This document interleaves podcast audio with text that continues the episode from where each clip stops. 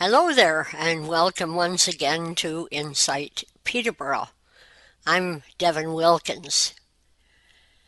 I was sorry to have to play a repeat uh, of a program last week, but uh, the uh, technical gremlins got into equipment and uh, wouldn't let me do what I wanted to do. And if it weren't for the kindness of fellow Trent radio programmers John and Lynn Morris, I may not have been able to uh, present a show this week either, but uh, we're back up and running again. And uh, so, let me tell you that Insight Peterborough is a project of the Peterborough chapter of the Canadian Council of the Blind, otherwise known as the CCB, and if you'd like to learn more information about the CCB, all you have to do is send an email to ccbpeterborough at gmail.com. That's ccbpeterborough at gmail.com. Well, uh, the first Monday is the when we usually have our monthly feature called Get Together with Kim but uh, we weren't able to be with you last Monday. So let's get right to that now. And uh, we're going to be talking about how to download the QR code from the Ontario government uh, website uh, so that you can uh, carry your proof of vaccination on your phone or um, and we also talk a little bit about how to to get it uh, onto a, a wallet-sized card. So here's our my chat with uh, Kim Kilpatrick, who is a coordinator for Get Together with Technologies in Ottawa, Ontario. It's a, a wing of the CCB. So, good morning, uh, Kim, and uh, thanks again for coming on. And this time we're going to be talking about the uh, the new uh, what do they call it? A QR code for vaccination uh, proof. Yeah, for the province of Ontario. Yeah. Presuming most of your listeners are in Ontario. If you're if you're somewhere else, there are different.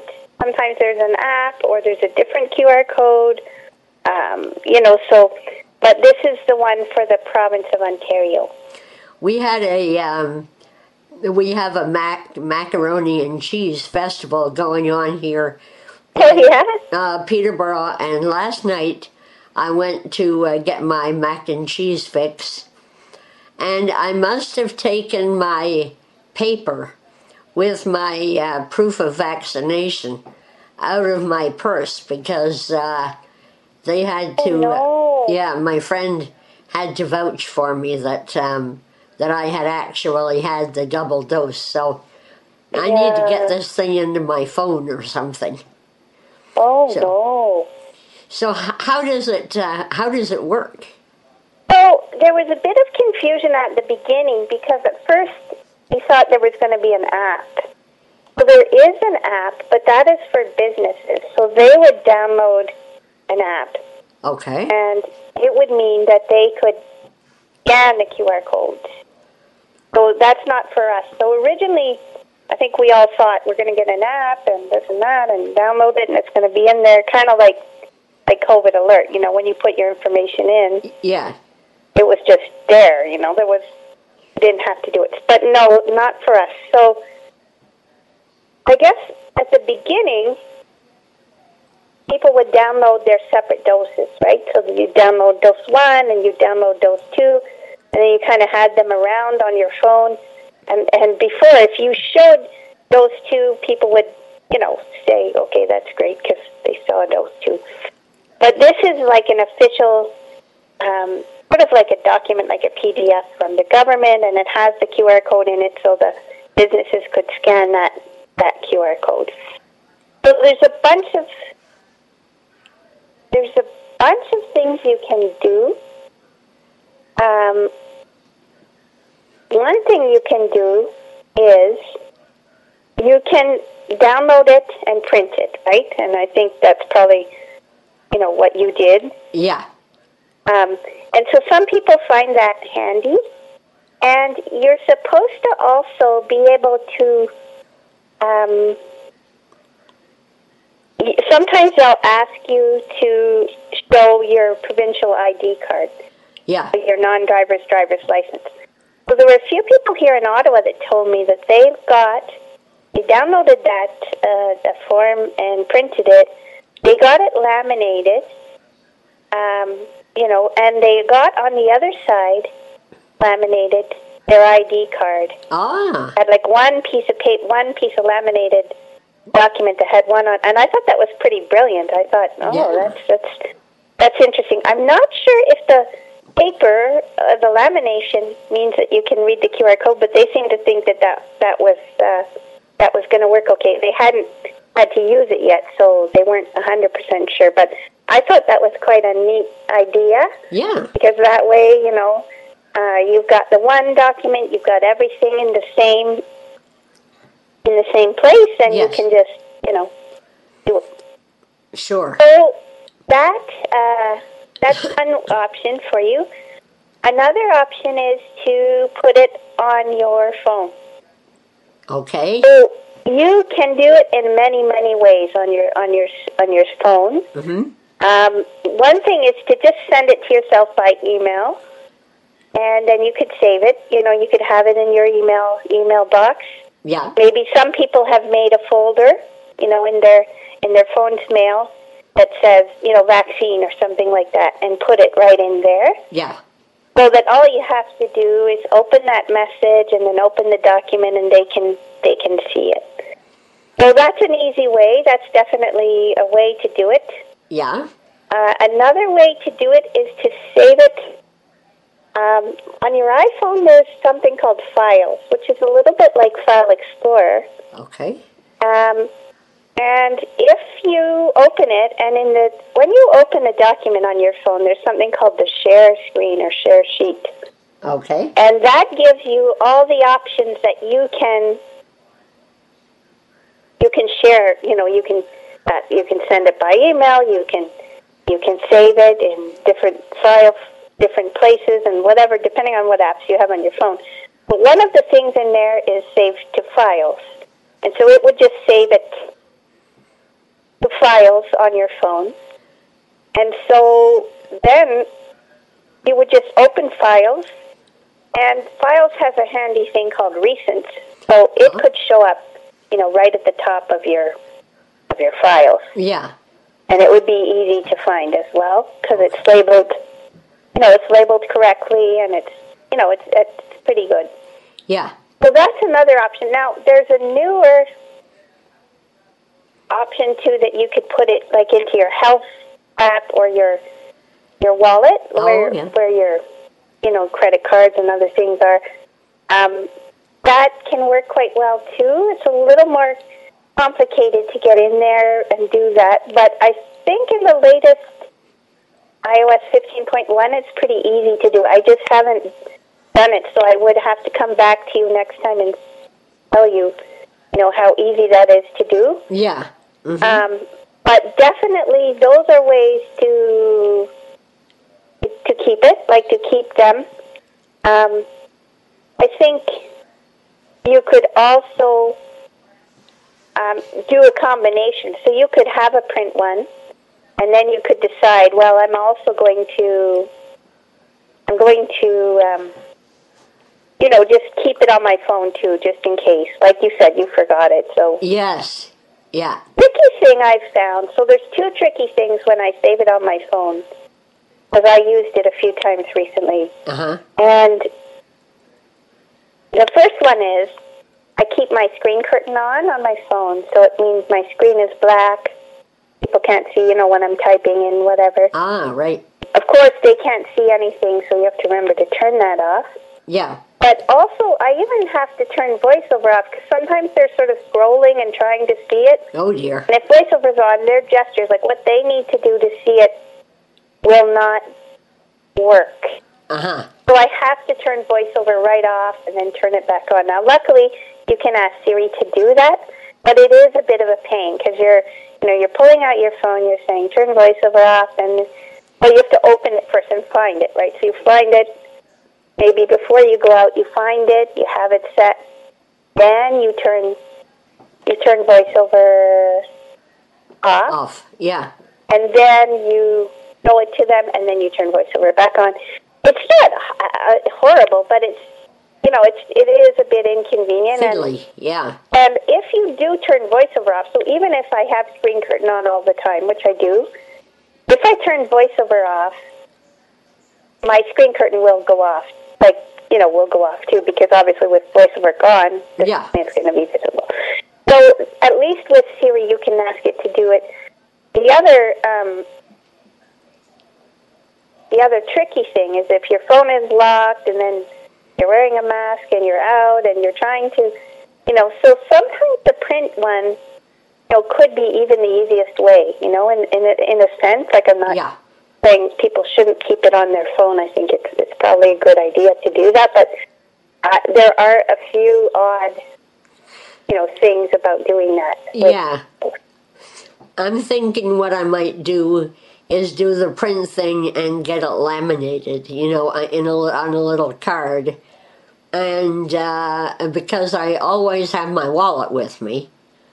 Well, So- you just want to make sure. So, what the person said, and I don't know, um, when you would do that, you just have to make sure that it's big enough that the QR code will be there that they can read it.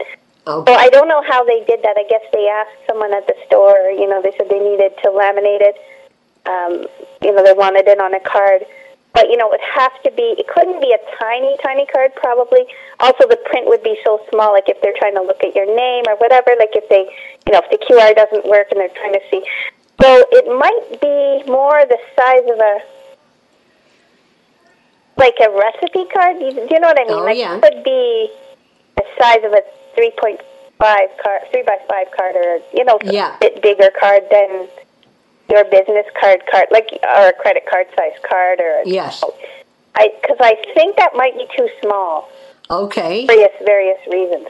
But I don't know. So that would be the thing. Like if you went to somewhere to do it, you you could then ask the person, you know, how do I do this so that this is still all visible? Yes. You know, Yeah. and and and easy for someone to to take a look.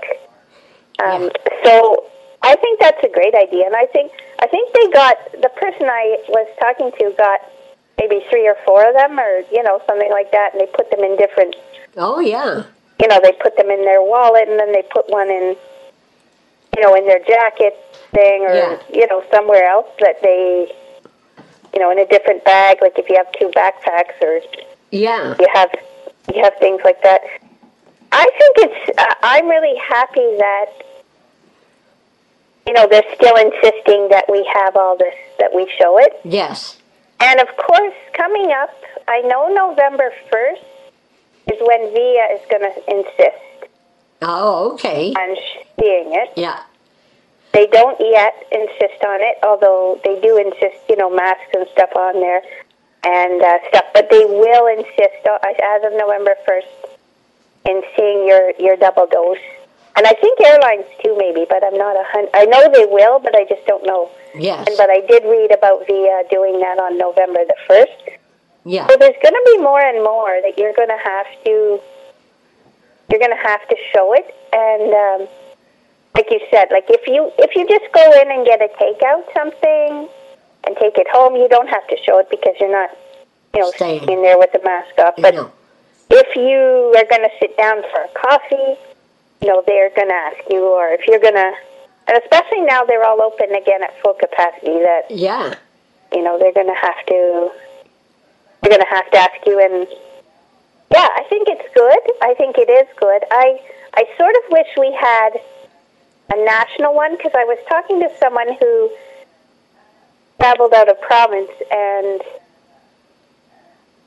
they said that they they went into quebec and they said that um, the Quebec one is different, like it's an app. So when they were trying to scan the QR code, that wouldn't work for the Ontario code, and they just had to read the information, which was fine. Uh huh.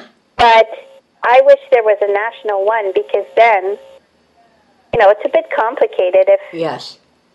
you know, if we have this and then, you know, Another province has has an app else. or something, and then, or Quebec, I think, has an app. I can't remember. Oh yeah. You know, some have an app, or some have this other thing, and then, you know, it's complicated for business people too because they're trying to scan a QR code, and it's like, no, I can't scan that one. Why is that one not working? Yeah. You know, so it is. It is a bit complicated. Right. You know. Now, do you happen to know uh, if people wanted to download uh, whatever they have to download uh, here in Ontario? Do you happen to know where they have to, to go? Uh, I clicked on the link that was like kind of in an article, but I imagine if you go to OntarioPublicHealth.ca, I would think, you know, you'll find it, or or even your public health units. Like if you go to, you know, whatever, like ours is Ottawa Public Health. I think Yeah. You go to OttawaPublicHealth.ca here, or if you go to Peterborough, whatever Yeah. ours is called, they would have a link to it as well. Like Right. would they would say to you know you're going to have to be double dosed and that's the thing. You're going to have to have the QR codes and here's your. Well, at the beginning, so when it started, which was a couple of weeks ago, I think, Yeah. the first day they said, okay, if you were born between April and this, or between January and April, you can go on this day and you can go on that day if you aren't. And it apparently, my mom tried to do it and she couldn't get in. And so I think I didn't do it till after that was over. I Oh, yeah. waited. I didn't really need it, but you know, I waited and I got in no problem. And I would imagine now you can, but I guess those first couple of days, maybe people were just panicked and they wanted to make sure they had it. Yes. And so she, it ended up being worse in some ways for her because she, my mom got scared. Like, you know, she went in and she tried to get in and then she couldn't get in. She said, maybe that's really hard. I don't know what to do. And I said, well, maybe, no, maybe it's just crowded. Like everyone's trying to get in. Yeah. Maybe, you know, that's not good. So, She waited, uh, did she? And then she got in? Yeah, she waited, and then Yeah. she got in no problem. So it was. She said, "I just, I'm just not good at tech, and I won't be able." to. I said, "No, I don't think it's that because, you know, it's just there." So when you there's here's one thing you need to know. So when you do go in there, and I did not know this. So when you do go in there, it gets you to fill out of information about yourself so they can check about your doses. Ah. And one of the things is about your OHIP number, and it said the numbers on the front and on the back. Oh, yeah. My OHIP number brailled out, and Yeah. it's like nine numbers or ten, and then it's like two letters. Yes. But there's a whole whack of other numbers on the back, which I did not know. Oh. Yeah. Uh, I wouldn't know that either. those numbers, like you know, if you're if you're doing ADP or you're doing, you know, like it's the ten digit number, however many digits. I think it's ten digits, right? That you have to do. Yeah. It's that you have to do. Uh huh. and the two letters. But I said, "What do you mean numbers? There's no more numbers. I don't have them." Well, then I had to get someone to read me, you know, the numbers. So make sure before you go in there to fill out the form that you know, because I didn't even know there were extra numbers on your old card. So make sure you get someone to read that for you. Yeah. Um, and I don't know. This is a really good question. So I'm not a hundred percent sure what would happen if you're by yourself and you don't have anyone around that could do that, and you don't feel comfortable. You know, like just asking someone. Um, I'm not sure what they would do. Like it's interesting to wonder if you called them and said, "Listen, I can't." You know, or some people that just don't have internet, or like I'm not sure. Yeah. I don't know much about that. Like, I don't know how. I know you can get it mailed to you, but I just don't know. You can probably call them and do that, but you know, again, like if you if you couldn't read back all your numbers Yeah. effectively, you know that you could have a problem with that. Yeah. So you need that to fully download everything, eh? Yeah, because when you first go in there, there's kind of a there's a bit of a form you have to do, which is understandable. You know, your name and your Yeah. postal code, I think, and then your OHIP number. And then when you do that, and I think your date of birth, and that form was very accessible. It was really accessible. I just didn't know I had all those numbers on my. Yeah, really, yeah. And uh, so when you do that, then it populates into this this sort of PDF document, which was definitely readable. Like it just it just puts it in and it says when you got your doses, what they were, you know, all that all that kind of thing. Yeah. So, but just yeah, so just it'll be interesting to see what listeners say, what people say about how they were able to do it and what they felt. Yeah.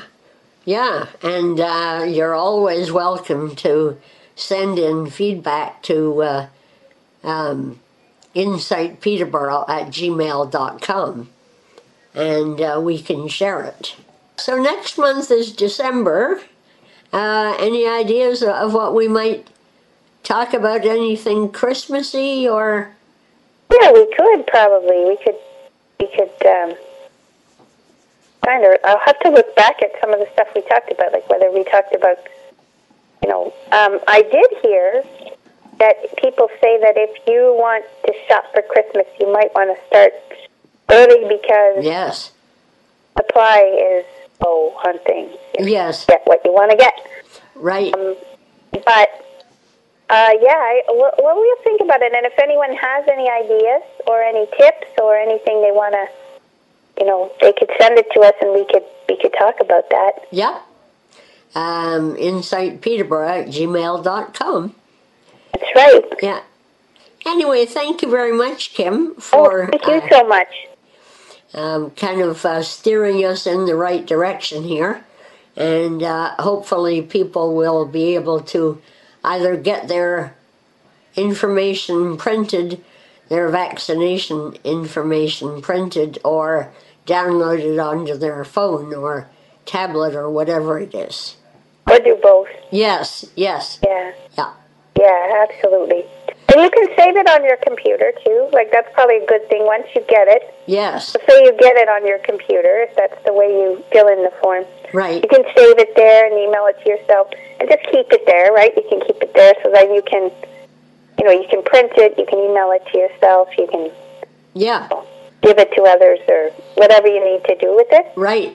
I mean, you can always go get it again, I'm sure, but it's just easier to save it, save it in a few places, and then you don't have to worry about it. That's right. Yeah. Yeah, Okay. absolutely. All right. Well, you take good care, and You uh, too. we'll talk again in December. Sounds good. We've had some local developments since my chat with Kim, and that is uh, that on November 9th and December 3rd, there will be clinics to assist us in downloading the QR codes for the uh, from the government uh, website. And uh, the uh, if you don't get this for the uh, in time for the November 9th um, clinic, you can do it on December 3rd, and uh, that will be part of their celebration of the International Day for Pe- Persons with Disabilities. And the clinics are going to be taking place uh, at the office of the uh, Peterborough Council for Persons with Disabilities, 270 George Street North, and it's uh, downstairs, so you have to take the elevator down. So if you want to get in touch with him, all you have to do is send an email to info at pcpd.ca. So that's info at pcpd.ca, or you can call them to make an appointment at 705 874 8661. That's 8, uh, 705 874 8661. From all the emails that I've been getting lately, I can tell you that November is going to be a very exciting month for Fighting Blindness Canada. So I thought that it was once again time to get hold of the Chief Executive Officer of Fighting Blindness Canada, Doug Earle, to have a chat with him about everything that's coming up and uh, everything that he would like you to pay attention to. Well, hi there, Doug, and uh, welcome back to the program. Thank you for having me. So, as usual, we have a fair bit to uh, talk about today, and um, uh, starting in uh, November, as we are now, or, or, will be when people hear this um, interview. Um, I guess the first thing on the agenda is the Eye for the Cure, um, which is an interesting kind of competition for researchers, isn't it? It is. You know, we're living in such uh, challenging times for vision research funding. You know, the, the federal government just had its spring competition for research, and uh, it one one in uh, six grants were accepted, so 17% success rate. Um, and and of course, with uh, with the COVID impact on research, it's it's quite challenging so as a result of that, Fighting Blindness Canada has launched Eye on Your uh, Eye on the Cure. Uh, November 13th at uh, 8 p.m. We're going to be broadcasting live uh, a very unconventional research competition. Uh, we've we've challenged early investigators, people who want to launch their research career uh, in vision research. to compete for over $100,000 in research funding. Wow. Uh, and, and we're going to give people who, who buy a ticket to the show uh, an opportunity to vote for the Heathbridge People's Choice Award uh, for, for $30,000 to fund one of those research projects. Uh, we've put together an academy of uh, sort of the thought leadership and research, some of our uh, major uh, donors together uh, as an academy to vote on on our uh, researcher to watch award of fifty thousand dollars, and then and then everyone is who uh, participates. We've got four teams competing for this funding. Mm-hmm. Uh, that they they would get ten thousand uh, dollars to invest in their research. So everyone everyone participating, the, the finalists. Uh, uh, that that are that are part of the competition uh, will will have an investment uh, in into the research. We'll be doing that grant agreement with their university and hospital. Uh, so for them to uh, to to invest in research. So it's it's just uh, you know this challenging time we're in. We're we're trying to raise understanding of research, uh, how how decisions are made around which research is meritorious, which is the most promising, and we're giving people you uh, the opportunity to uh, to vote uh, as to uh, uh, for the Heathbridge People's Choice Award. Wow. That's terrific. Um, and um, when do people? I guess maybe I should start by asking um, how do people get hold of tickets and how much are the tickets? So the, the website to buy your tickets, uh, which is a which is a tax, it's a hundred it's a hundred dollars, and and we'll be issuing a tax receipt for the full value of a hundred dollars. Okay. It is it is a charitable gift. Uh, so that's fbcionthecure.ca. So fbcionthecure.ca is the website where you can buy your t- buy your tickets, get make the hundred dollar donation, and and support vision research. Uh, and and then people, uh, everyone that will get a a uh, unique uh, uh, link, a URL to be able to view the show and uh, and during the show they'll be asked to vote for the Heathbridge People's Choice Award. Okay. And is there a, a deadline by which tickets uh, must be bought? The show is, is going live at 8 p.m. Uh, Eastern Time on uh, Saturday, November 13th. So, uh, and, and so, you know, hopefully if you can buy it by Friday. Yeah, yeah. we have time to get the get you the link uh, to be able to participate, and and it's just it's just so inspiring. Uh, you know, we've engaged uh, uh an individual, uh, Sarah Habib, who uh, just graduated uh, with her PhD in research, and she's been coaching these these four uh, teams, the aspiring vision researchers, on how to how to explain their research, how to present it, how how to share it, so so that they have the best shot at, at uh, being awarded the the Researcher to Watch Award to help encourage people for the Eastbridge People's Choice Award. Um, so it's, it's been quite exciting. I mean, these these young people, uh, they've been in university uh, training for uh, many, a couple of them for over 10 years. Uh, to get to this point in their career, they want to launch their research. They want to dedicate the next 20, 30 years trying to solve the mysteries of, of blindness and, and the eye. And uh, just, just it's so inspiring to hear their story and and what they're trying to do. Oh my gosh, like the the the it's it's the full gambit from uh, stem cell research to an app that could be used in in uh, the rural remote parts of Canada in order to do uh, uh, maintain and, and identify early if if you're uh, starting starting that biological process that leads to blindness. Oh wow! Uh, so it, it's just I, I really encourage people to to visit fbceyeonthecure.ca, buy you know, make the donation, $100 donation, come and participate, listen to these young, inspiring people and what they're trying to do, and, and cast the vote uh, to help help inspire them, help inspire their research. Uh, it's just, it's just uh, so exciting just talking to them, listening to them, and, and I can't wait to see what's going to happen, uh, you know, uh, for their show. Yeah, and uh, you'll announce the winner that night? Uh, the yes, we'll be announcing the uh, Researcher to Watch Award mm-hmm. and uh, the People's Choice Award. Will we have to tally up the votes? Uh, so that that'll be announced uh, the following week. Ah, okay, yeah. On that same website, or you'll just send out a press release or something? Uh, well, we'll, we'll definitely be updating all the people that, that have signed up. It'll be on the website. it'll be on our Facebook page, the Fighting Blindness Yes. Canada's Facebook page. Um, and it'll be a part of our e-news, our monthly e-news that goes out in December. Right. Okay. And then you have a, a petition to increase awareness of uh, vision loss in Canada uh, that's running. Yes.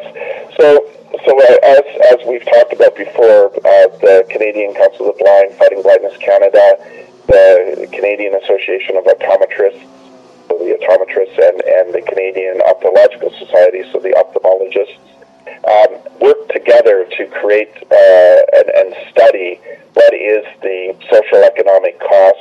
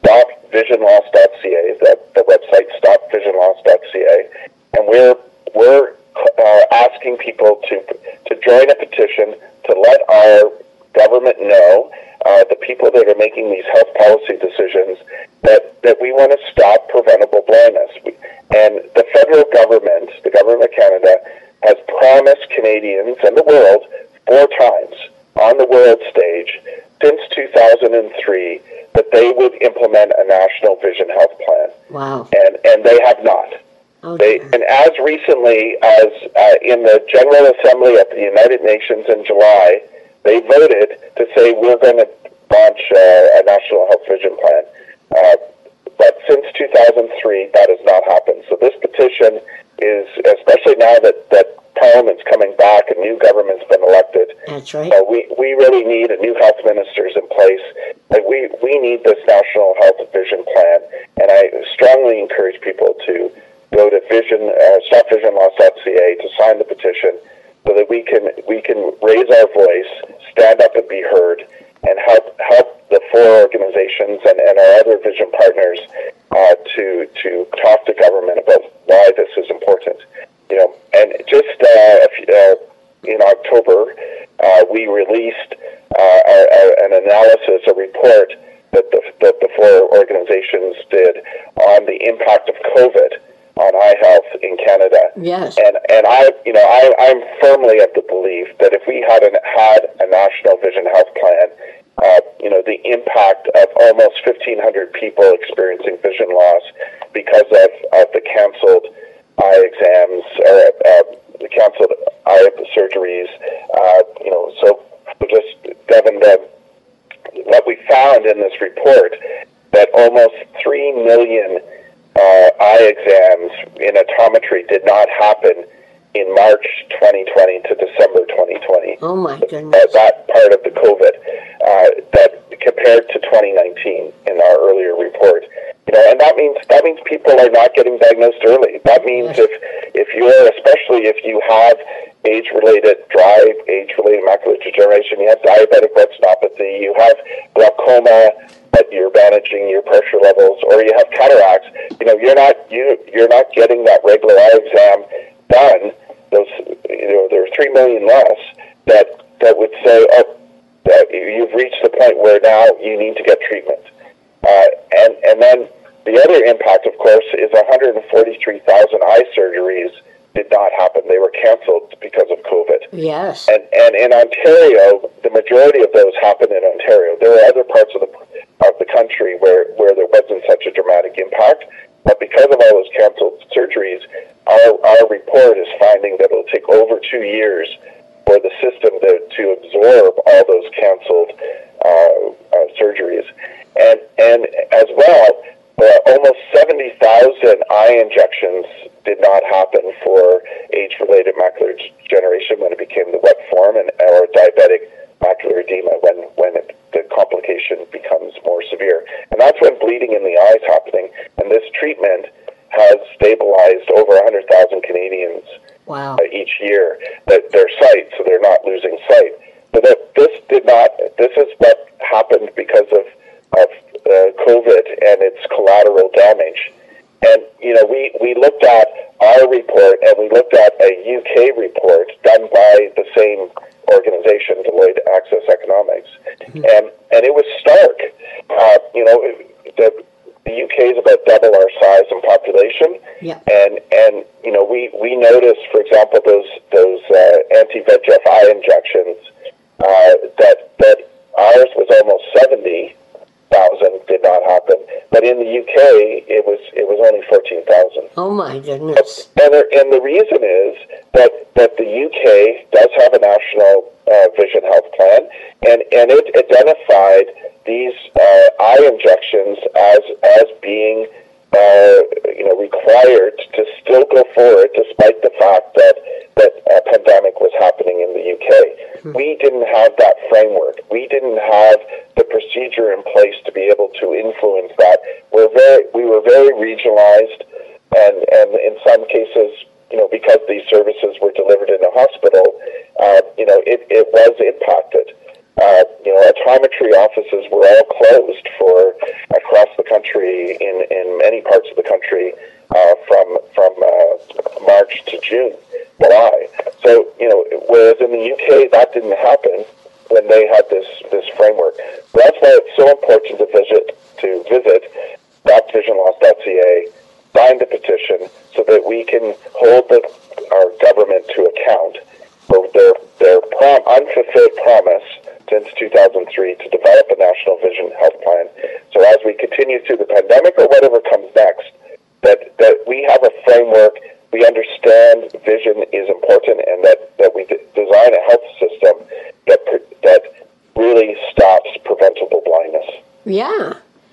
That's almost criminal, isn't it? To think that all that time has gone by and all those people have lost sight unnecessarily. Absolutely. Almost 1,500 Canadians have experienced vision loss just in Wow. 20. Uh, and then and then it's all the damage. Like that, you know, if you're, uh, you know, we found in the cost of vision loss report earlier in the year that in 2019, uh, for example, cataract surgeries that are funded by the public system, uh, you know, that number has has not really changed since uh, since the last 10 years. Uh huh. Still sitting at around 435,000 surgeries Wow. uh, and and you know it was it was just under 430,000 10 years ago. Yet, you know the number of people that that have uncorrectable vision loss has doubled. The the number of people it went from five million to eight over eight million people living with uh, blinding eye disease that could uh, lead to puts them at significant risk of blindness. Yes. Yeah. So you know, the, what what does this all mean, Devin? It it means that people are going to surgery longer. Wait time. You know, just that 143,000 surgeries added a month longer wait time. Yeah. And and depending on what region of the province you're in, uh, what region of the country, you know, wait times vary. Like if you're Yes. if you're in Woodstock, um, you know, it's it's basically 40, 40 day wait. If you're you know in Sound, it's a year Wow. uh, you know that that wait times even even St Michael's Hospital, Toronto General or sorry the Toronto Western Hospital, you know their wait times are 460 70 days uh, right now, uh, 300 for St Mike's. So th- those are you know that that has an impact. It it means you know once you get diagnosed, uh, the wait time to get your surgery, uh, you know damage is being done, uh, the the the um, lens is is more inflexible uh, you know, and, and so it's a more complicated surgery. Yeah. Uh, and, and that's why we found in our report 37% of the 1.2 million people living with vision loss uh, was as a result of cataracts. Wow. And I, I believe it's because of the, in part because of those delays. Yes. And the difficulties that the optometrists are having with the Ontario government can't help the situation any. No, and and this is this is unfortunately for you know the most vulnerable in our society. Uh, you know, children under uh, 18, uh, adults that are living with uh, a medical condition that, that puts their sight at risk, like diabetes, uh, and seniors over 65 Yeah. know, that, that are at, the, at a very high risk of, of developing uh, a blinding eye disease, losing sight. Um, you know, because the, the prevalence rate of is one in four uh, over the age of uh, 70 in developing a blinding eye disease. Wow. So, so that, you know, the, this is this is the population that's being impacted by this current uh, work stoppage and, and this dispute between the Ministry of Health and opt- optometrists. You know, and it, it's been a long-standing challenge many provincial governments over 30 years. Oh, that my. basically the fee structure for this regular eye exam uh, and, and optometry services uh, paid by OHIP um, has has basically been stayed the same.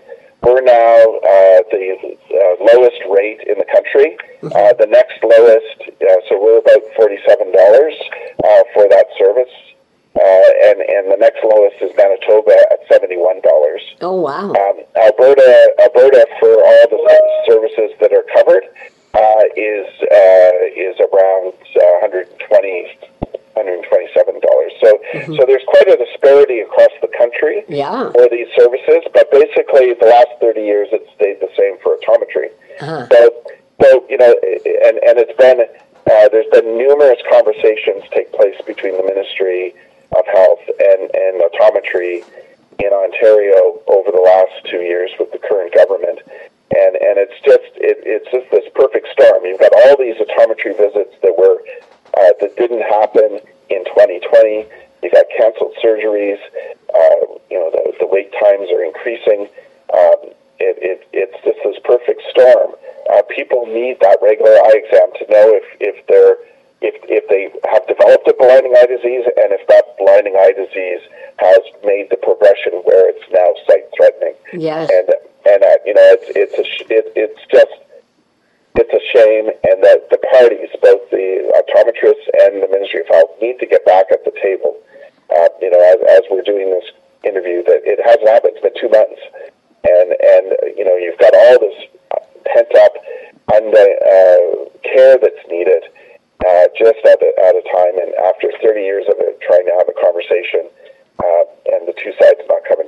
Yes. And as we know, uh, as we found out in that cost of blindness, the, the, the impact on the social economic impact was $32.9 billion Wow. in, um, in Canada in 2019.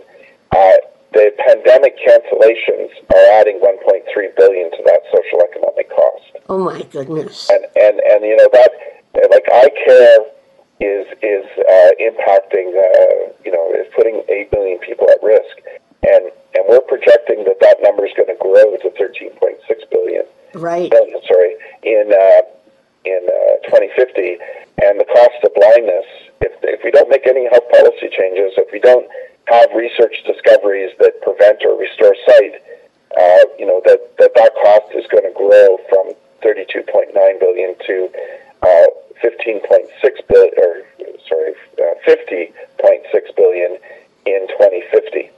Uh, so in that, and that's that 50.6 billion is in 2019 dollars, Right. not even taking into account inflation.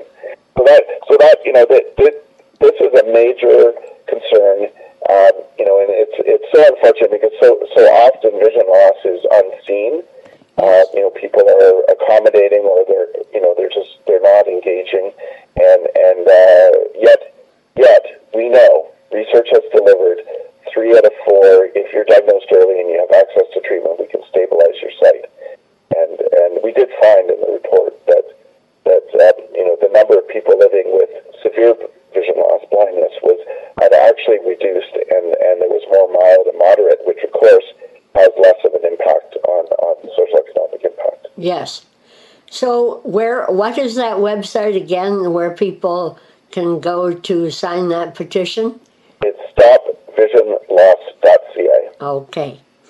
And you also wanted to talk about the uh, report that uh, COVID has had on eye care. Yeah.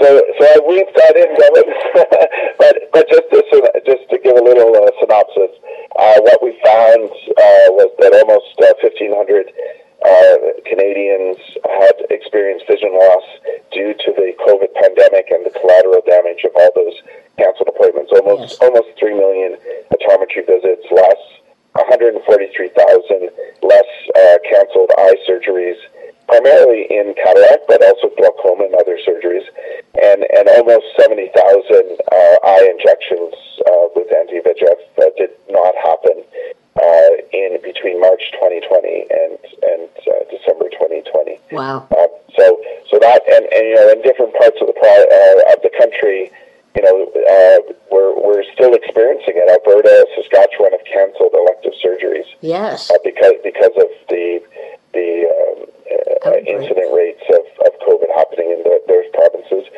Fortunately, in Ontario, uh, we you know the Delta we seem to be doing okay. Vaccination rates are are strong and and the preventive measures are being you know prudently withdrawn. So so hopefully we won't have to go back to canceled surgeries because already what happened in 2020 is going to take two years for the system to to deal with all the backlog, uh, just adding to the wait time. So Yeah. that, that that's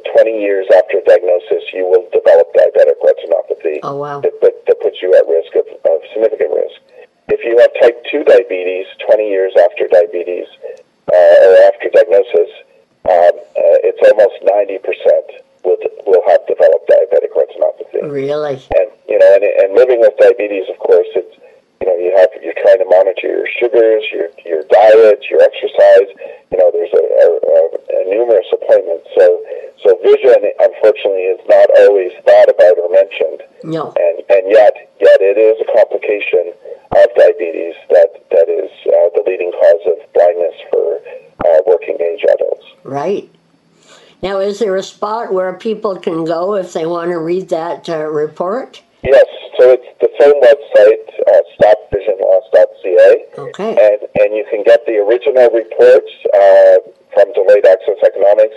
Uh, Dr. Keith Gordon uh, uh, did was the lead investigator. He wrote a summary of the report, so it's a little more friendly uh, to understand, Yeah. uh, and also the COVID update. And, and Dr. Gordon uh, wrote another summary of, of the COVID update with recommendations that we're making to be a part of that National Vision Health Plan. Okay.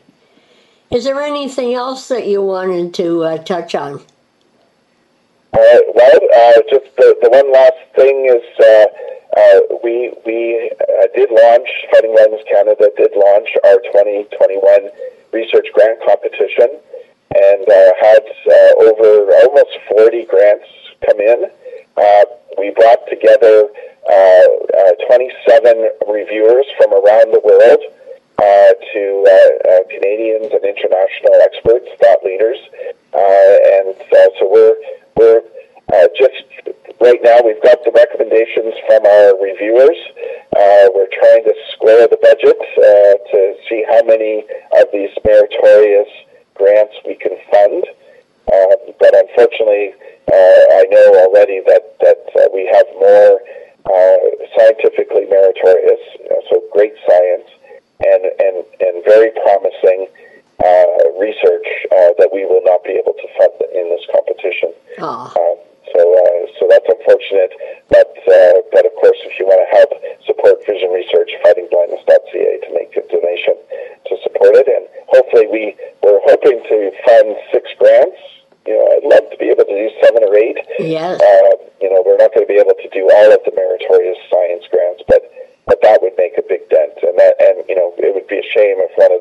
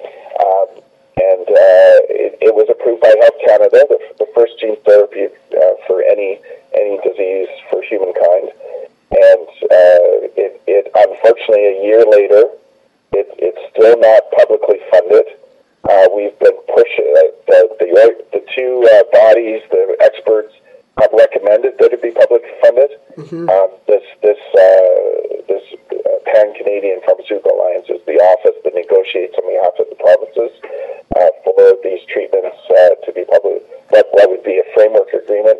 You know, they they're still thinking about whether or not they want to negotiate. oh my And so, goodness. and so we're, you know, it's it's such a shame because uh, you know the people that are living with this gene are losing an estimated 10,000 photoreceptors a day, But they don't have to now. Now that we have this approved treatment, mm, and and uh, you know, it, it's also it's a signal to uh, you know if we were publicly funding Luxturna, it would be a signal to the research community, uh, both both the researchers that that your work can actually be a, a, a funded treatment, and and to the biotech sector that that takes those lab discoveries and turns them into clinical trials that, that then become treatments, you know, that, that there is there is a market, that there will be an opportunity for you, for your treatment to be your investment to be returned. And so it's such an important t- moment in time. This is our first one. This sets the precedent for all the treatments that are coming. Um, and so if, if you have not visited approveluxturna.ca, let's and sent the email to the Premier uh, and the Health Minister uh, I encourage you to do so uh, because uh, we need we need to uh, stand up, uh, let the vision loss community voice be heard. Uh, that this is too important. You know, at, at Fighting Blindness Canada, we're tracking over 80 clinical trials happening in uh, inherited retinal space. A lot of gene therapies are being tested. In the age-related macular degeneration, there's over a thousand active trials right now. Some very promising new treatments for dry AMD, some gene therapy being tested, stem cells. Uh, in glaucoma, uh, we, are tracking about 600 uh, clinical trials around the world. And in diabetes uh, related vision complications, about uh, just about 500. So, wow. so, you know, this is an amazing moment in time where those lab discoveries are moving forward. And something like Approval Luxturna just, just gives hope and, and gives, it says it can be done. And uh, you know, if, if we move forward and Canada and other countries don't don't publicly fund this uh, treatment, uh, then then it really puts a damper on all this innovation and, and treatments reaching the market. Yes, and that would be a shame. Absolutely. well, continued good luck there, Doug, and uh, we'll uh, definitely chat with you uh, in the, at the beginning of the new year. Thank you, Devin. Take good care. Same to you. Thanks. And that's going to do it for this week's edition of Insight Peterborough. Thanks so much for listening, and I do hope that you'll be able to join me next week. Until then, have yourself a good week and a good uh, Remembrance Day. And uh, we do pause to remember our veterans and everything that they did for us. So take care and talk soon. Bye for now.